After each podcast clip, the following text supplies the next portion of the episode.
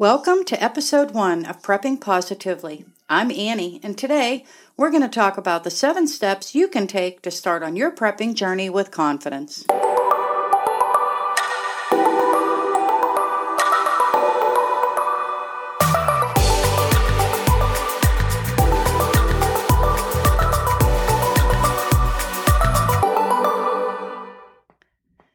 Does the idea of prepping overwhelm you? Or maybe you've been wanting to get started for a while, but maybe you just don't know where to start. Well, if this sounds like you, then today's episode was made for you in mind. Now, before we jump right into the seven steps, I want to tell you something that you need to keep in mind. Prepping is a process that evolves over time. It takes time. No one becomes fully prepped for anything in a day, in a week, or even in a month. Prepping is not a once and done deal either. Prepping happens continuously. As you use food, water, and supplies, you have to replace them. It is a system. And once you design the right system for you, prepping will be easier and less overwhelming. Now that we have that out of the way, let's talk about those seven steps.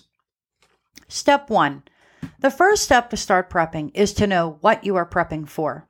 Are you prepping for short term events or long term events? Now, let me explain.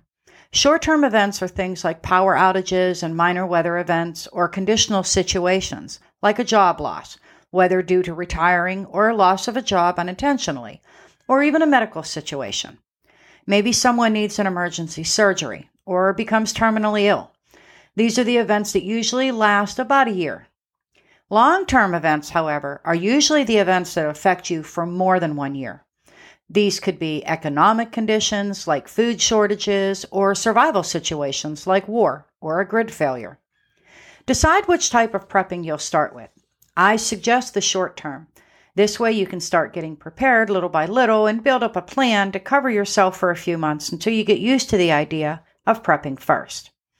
Step two don't panic. Stay positive. Panicking will do nothing but stress you and everybody around you. Just accept what's going on, keep your head and your thoughts clear, and stay calm. No one has ever made a good plan when they were panicked. Step three, figure out your plan. Ask yourself questions like what will you need to buy? What can you grow yourself? What do you need to do to prepare? You may need to buy things like supplies, food, water, or medicine. You could grow vegetables or herbs for eating or medicinal purposes.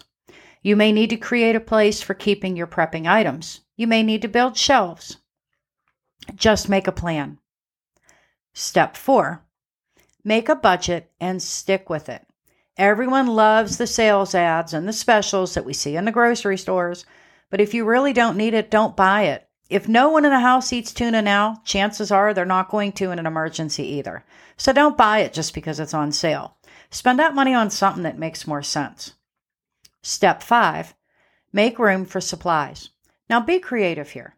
I'd love a huge room with wall to wall shelving for food and bottled water and supplies. However, I live in a manufactured home, and in order to have a room like that, I'd have to give up a bedroom or another necessary room that I'm not willing to do. Instead, I use my laundry room to put shelving, which I have installed in every nook and cranny. I store bottled water under our beds, and under my bathroom sinks are homemade cleaners and a lot of first aid supplies. Just be creative and find places to put things. Step six, start learning some new skills. These can include things like cooking over an open fire or on a wood stove. Learn how to get lye from ashes to make soap with. Learn how to render lard. Just make a list of skills that would help you in an emergency situation and start learning them one at a time. You can learn just about anything on YouTube nowadays. Just pick the skill you want to learn, put it in the search bar, and voila, free course. And that brings us to our last step, step seven. Go at your pace. Don't rush. Prepping is not a race. If you can learn one skill a month, great. If you only have $20 a month to buy extras with, that's okay. Little by little, your prepping journey will evolve and your supplies will increase. So, are you thinking, great, Annie, this all sounds good, but it's a lot of information? Well, I'm prepared to be even more help.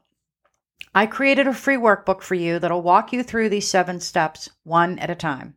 You can download it and print it out by going to my website at roadtoreliance.com forward slash podcast.